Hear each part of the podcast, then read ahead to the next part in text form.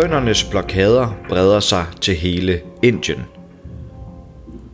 I over to måneder har Indiens bønder blokeret landevejene ind til New Delhi i protest mod nye love, der privatiserer landbrugshandlen.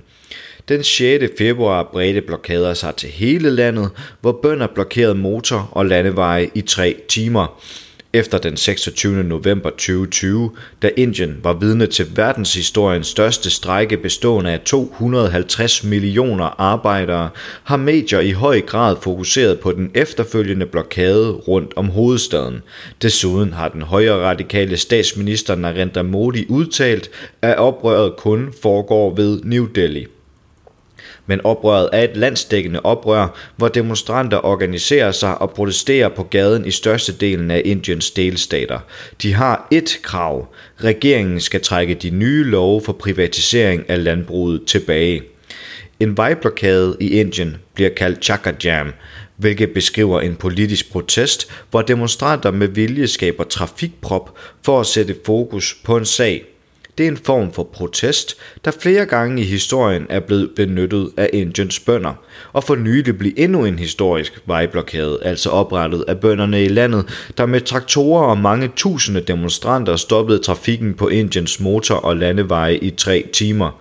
Ifølge det indiske nyhedsmedie The Wire kaldte bøndernes fagforeninger til landsdækkende Chaka Jam, fordi Indiens højre radikale BJP-regering har forsøgt at bryde blokaden rundt om Delhi ved at lukke for vand, elektricitet og internet.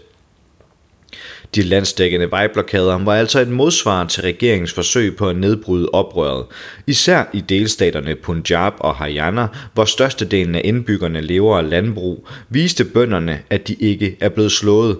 Det samme viste bønderne i stort set alle andre delstater, hvor iblandt vejene ind til Indiens anden største by, Mumbai, også blev blokeret af tusindvis af bønder.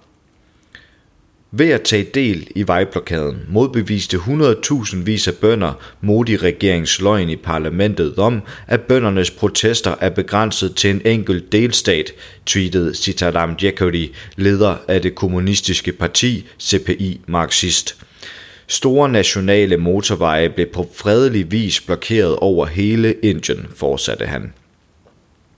På trods af Modis udmeldinger og mediernes generelle fokus på på blokaden rundt om New Delhi, var det landsdækkende Chakra Jam langt fra første gang, at bønder i andre delstater tog del i oprøret, samtidig med at bønder i blokaden rundt om Delhi forberedte sig på at indtage hovedstaden i januar, marcherede 10.000 vis af bønder mod Mumbai med røde flag i hænderne, oplyser tv-stationen NDTV.